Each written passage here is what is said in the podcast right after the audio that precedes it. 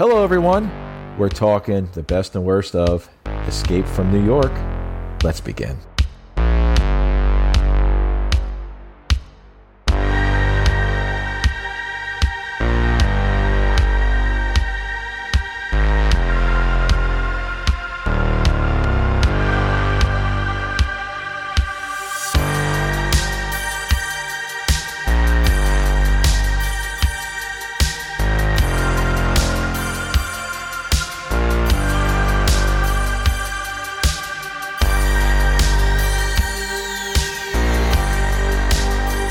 Darren, we love Escape from New York. We do. It's great. Absolutely. It's a good movie. It's a feel-good movie.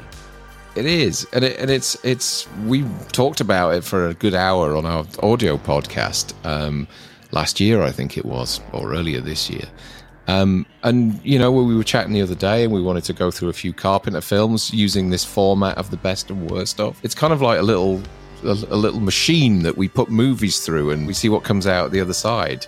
The best and the worst of Escape from New York, I've been looking forward to doing. We did The Fog the other week. People can check that out. And we've also done Halloween as well, of course, of Carpenter's films. So this is our third Carpenter movie, I guess, and I'm sure there'll be more coming over the coming weeks. Yeah, absolutely. So, Darren, I'll start off by asking you, who's your best character? It can only be one. I mean, there are great characters in this film, but Snake Plissken is an absolute legend, isn't he? He's this kind of grizzled anti-hero that's kind of part Charles Bronson, part Clint Eastwood, a whole number of those kind of, you know, sort of 60s, 70s tough guys all rolled into one. Yeah, Kurt Russell absolutely nails this, and he nails it in Escape from LA as well, because even though that film's so bad, him as an actor playing this character is just so watchable. You know what? I knew you were going to pick Snake. And I can't pick the person, which is this. The movies are centered around. So I picked the Duke. What did I teach you? The Duke. He's down there as well. The Duke of New York. A number one, Sir Isaac Hayes, Oscar winner for Shaft, not Shaft, yeah. not Shaft, not Shaft, Shaft. He has this. He's wearing, you know, the as you see right down here, frills on his shoulders, and is this hat and snake boots, alligator boots, and he has this presence of being in command and in control, and he's making people fear him. People absolutely fear him, and in that perfect bass voice that Isaac Hayes has, you know, when he's giving out commands and he's telling like Brain to get out of here, he's like, "Get out of here, Brain."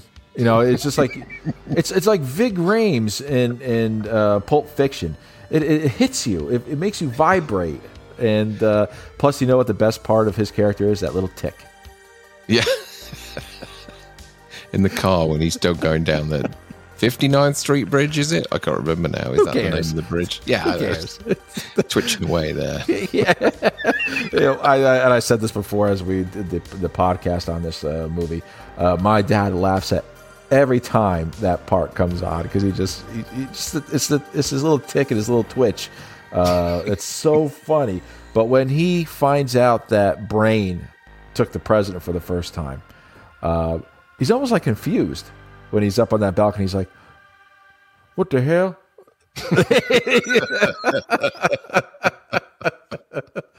Come on, children. You know, it's just everyone just leaves, you know. But yeah, for me, it's the Duke. I love Isaac Hayes as the Duke. Yeah. Perfect. Yeah. Put him in your mouth and suck him and suck him. Put that in there. Hey, kids.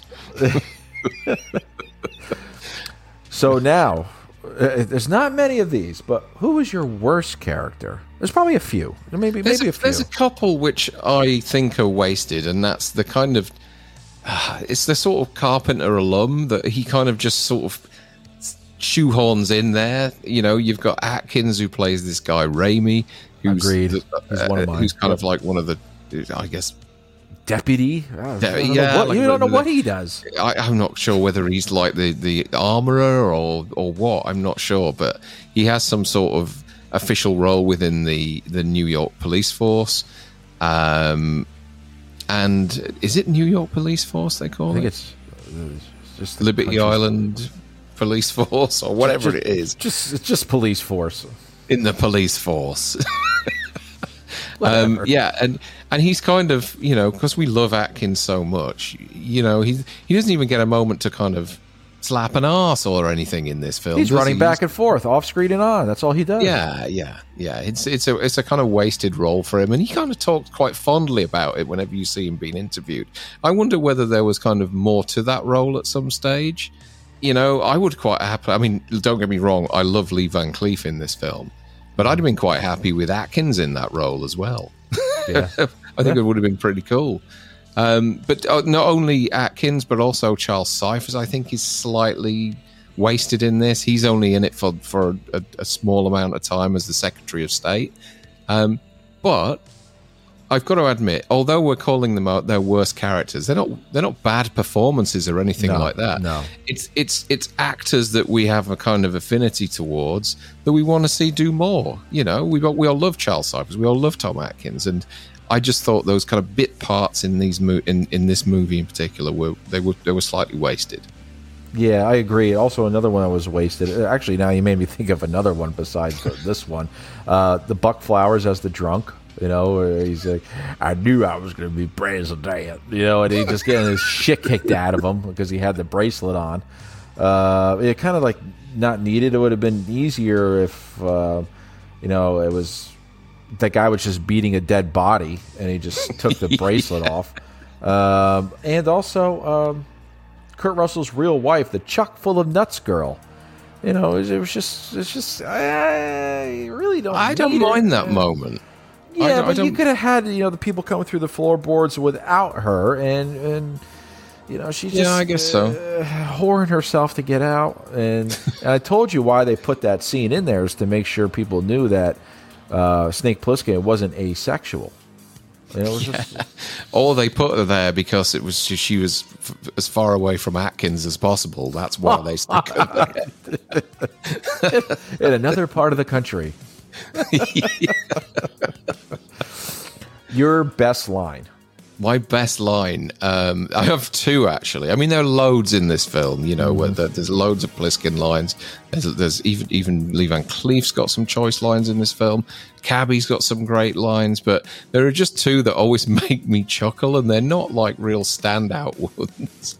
There's one which you just mentioned there, which is the girl in the chock full of nuts, when she's questioning Plissken before she knows who he is, and she says, "You're a cop." And he just turns and goes, "I'm an asshole." And every time I hear that line, it just really makes me laugh. And that's the moment. I think it's just not long after he's kind of he's found Buck Flowers, or the tracer is gone or whatever. So that's one of my favorite lines. Also, there's a bit where Hauk, Lee Van Cleef, is talking to Plissken. And he's kind of giving him a few more pointers just before he goes. And he says, "Remember, once you're inside, you're on your own." And he goes, "Oh, you mean I can't count on you?" "No." "Good." So that, again, is one of my favorite lines in the film. It's just that kind of sarcastic backwards and forwards that Kurt Russell and Lee Van Cleef have. Yeah, I love it. For me, one is I have two as well that make me chuckle. One is from Snake saying, "I don't give a fuck about your war or your president." Yeah, and then another one he says is, "Get a new president." Like, or, you can just pick one up. Just go. Exactly. Don't get one. Exactly. Like because when he first tells him about Air Force One going down, he says, "President's plane went down." "President the what?" This is because we all know where Snake stands is that he hates authority, and he's a soldier, and he hates the way that the country that he's actually lost an eye for. He hates the way it's going. It's being run. He hates it. Yeah, he throughout this and throughout. The Escape from LA, which again, not a great film, but a great character in there with some great lines, and I'm sure we will talk about it one day. It's just yeah, it's terrific. It's for me one of the most iconic characters of all time. So watchable. Your worst line? I can't really think of any. I mean, there are kind of, I guess or your annoying line. How about that? I guess the kind of I heard you were dead kind of comes up a little bit too much, and then they tried to kind of change that in Escape from LA with I thought you were taller, and there's not really any lines where I think don't like that or anything. What about you? Oh, it's this. You're a number one. Yeah. Hey,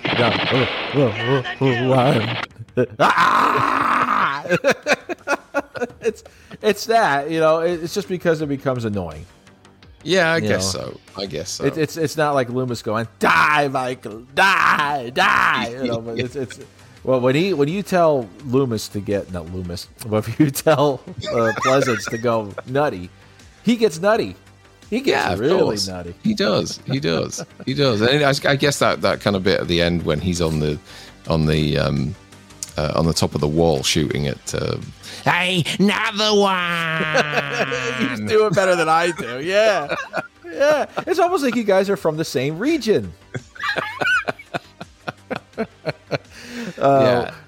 Your best kill. The best kill for me, and it's so unfortunate because I love the character of Brain. It's kind of a breath of fresh air when he comes into it, because you're kind of used to hard asses and nasty people throughout the whole movie until Brain comes along, and he's called Brain because he's smart. And the silly fucker steps on a landmine. So with a map as to where they are as well. And I do like that the fact that he gets pissed at Plissken for driving over the landmine, and he's kind of all like, "I said dog right, you asshole," and then fucking stands on one himself and does a somersault. He does. He just a bit of Greg Louganis or whatever he's doing across the bridge. My best kill is not actually a kill; it's more like an injury. But I'm sure the guy bled to death is when the hand gets shot off. Well, okay. It's just a plastic hand, like this. And then you hear, "Oh!" Yeah, that's fun. I've actually got that as my worst kill. Oh, how dare you! Because it does look like, as you say, a plastic hand that just kind of gets obliterated. But it's also part of that larger sort of set piece, which is fun. Until Snake tries to jump through a styrofoam door, which they couldn't even add any decent effects on. It's like they went, it looks like styrofoam, so we'll make it sound like styrofoam.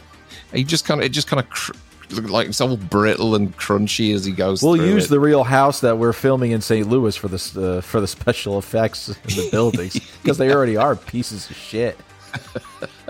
So that whole sequence, that I think it's when some of the I don't know what they call them, the gangs are chasing dwellers, him. They're chasing him, and he shoots the hand off. And also shoots through the styrofoam door. I'd say that's the hand shooting is the worst kill, because it's part of a kind of a more sort of annoying sort of set piece. Probably one of the sort of, I guess, if you had to have a worst moment in the film, for me it would be that. Really? I thought going down the stairs, instead of jumping over to the wall, he went all the way down and climbed back up to the wall to go over.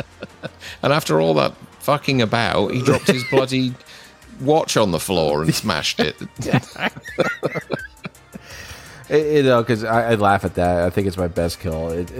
I know it's your worst because they could have done better. But for me, my worst kill, there's two of them actually, and that's Adrian Barbeau. Okay, that's it. There's why? Why is that? There's two of them. It's a film. It's a shot they filmed afterwards in the garage, right? I mean, the death. Carpenter threw his wife on a slab, Adrian, and just covered her in blood and say, here you go. Yeah. And it's a shame that she died. And I know why she dies, because she couldn't live without Brain, because she was a little bit of Stockholm Syndrome with him. She sacrifices herself. You know, she tries to kill the Duke, and you know, it's a gamble, and it doesn't pay off, and she ends up getting, well, pretty much cut in half, doesn't she? Yeah. For me, it's just because I love her character. I like her character. She's a sassy street girl. She's great in all of Carpenter's films. So yeah. Do you ever see that stock photo of him telling her what to do on set, and he's grabbing her by the hips and whistling and whispering in her ear? No, I haven't. No. Oh, okay, I'll take a look at that. So it's a little creepy, but then you got to realize they were married at the time. Yeah, I guess so. He's a hands-on director. Okay, so now your best moment. There's so many. I mean, I think it's the bridge moment when they're all trying to get that whole sequence from, you know, the chase in the cab and the leap. I mean, I remember that kind of taxi doing that jump onto the bridge was in all the trailers, all the TV spots. It's kind of a really naff stunt as well, but it was their selling point for the film. It was their action selling point, was that kind of jump. But the tension as we get towards the end, after Maggie's died, after Brain's died, after Cabby's died, and all you've got left is Snake and the President, as they're going towards the wall, the winch comes over, and he just gets there in time, right before the deadline of his explosives going off.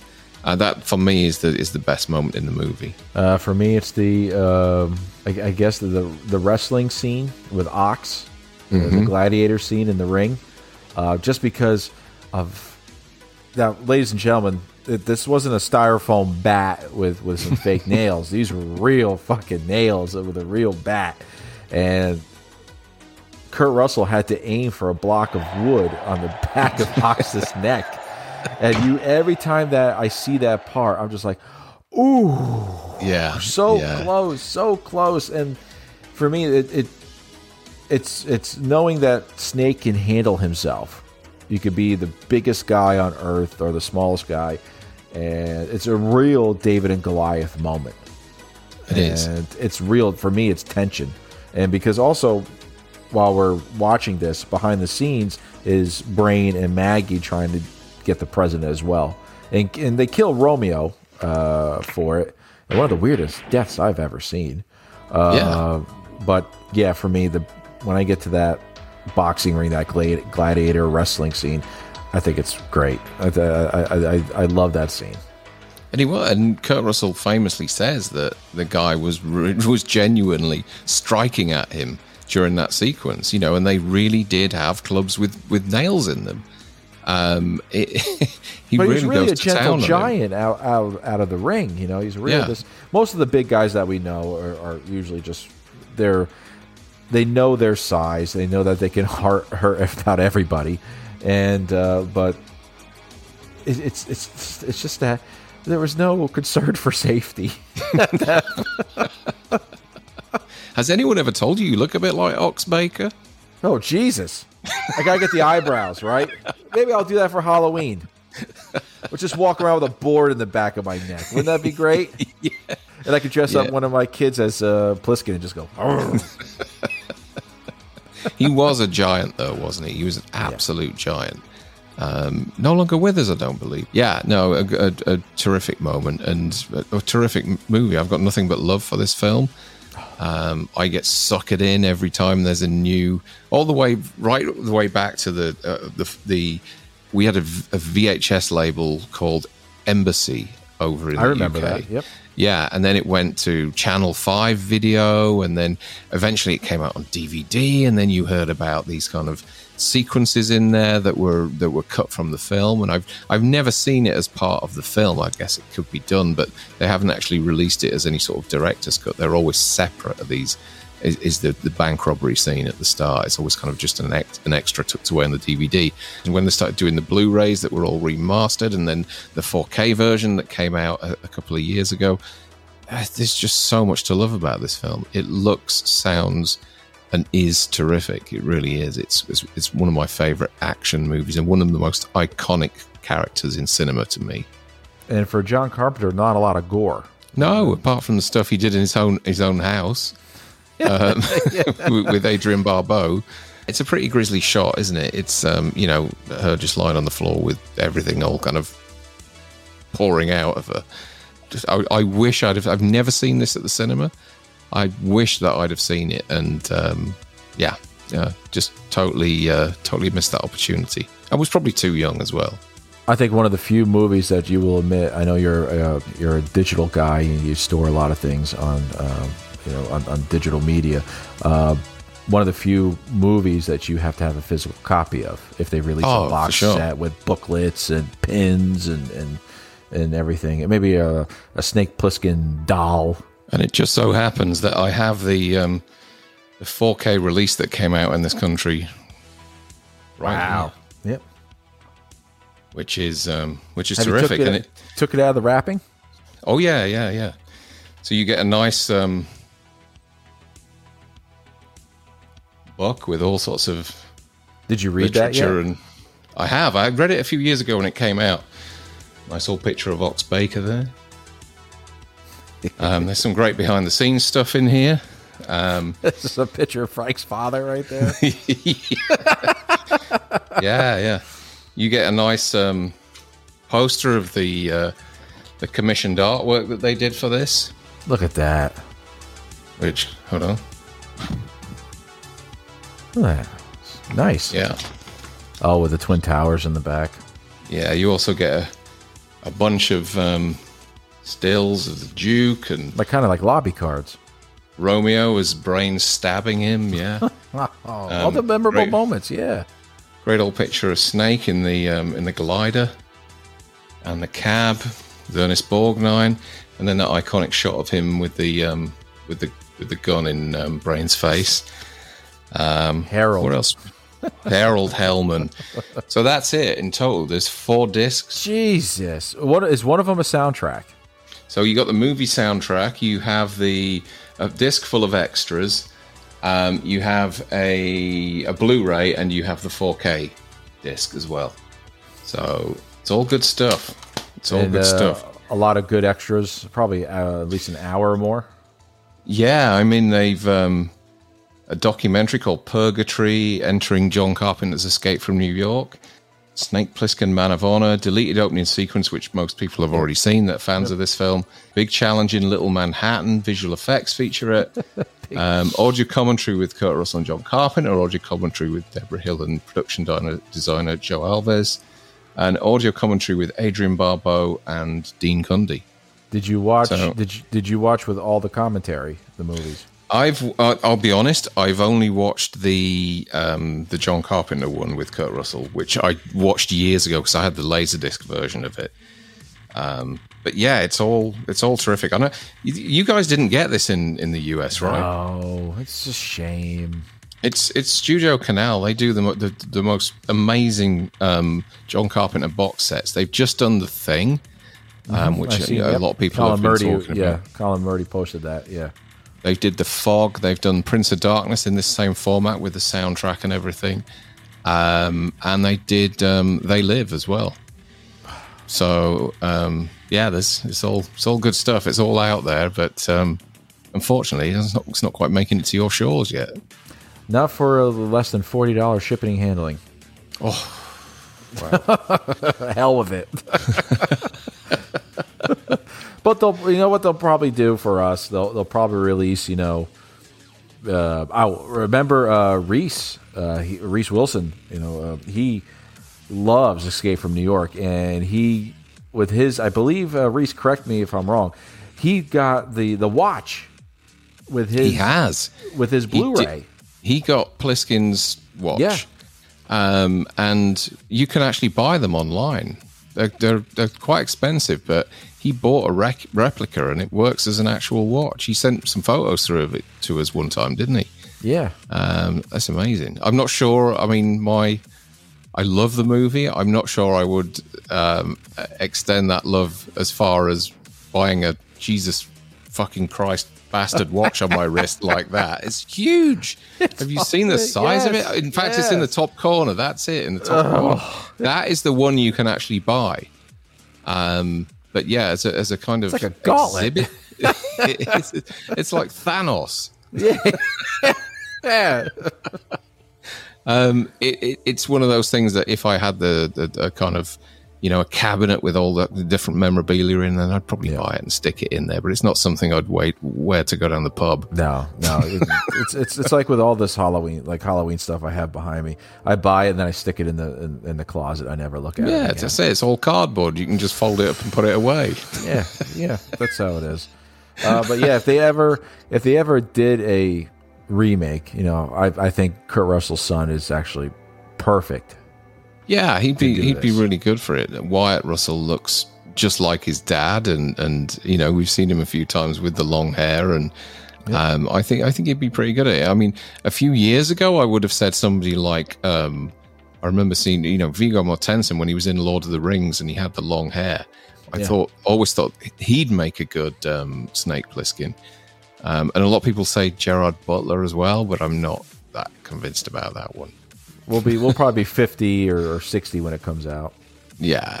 I'm in no rush to see a remake or a reboot or a sequel of this. Just pump out more extras and unseen footage. You know, exactly. We'll make do with that. Well, ladies and gentlemen, we got more videos coming out soon. As Darren said before, we have more John Carpenter to talk about, but we're also going to continue with our Friday the 13th best and worst of. We got part 4 and part 5 coming up very shortly. Having fun with that. Yeah. And after part 4...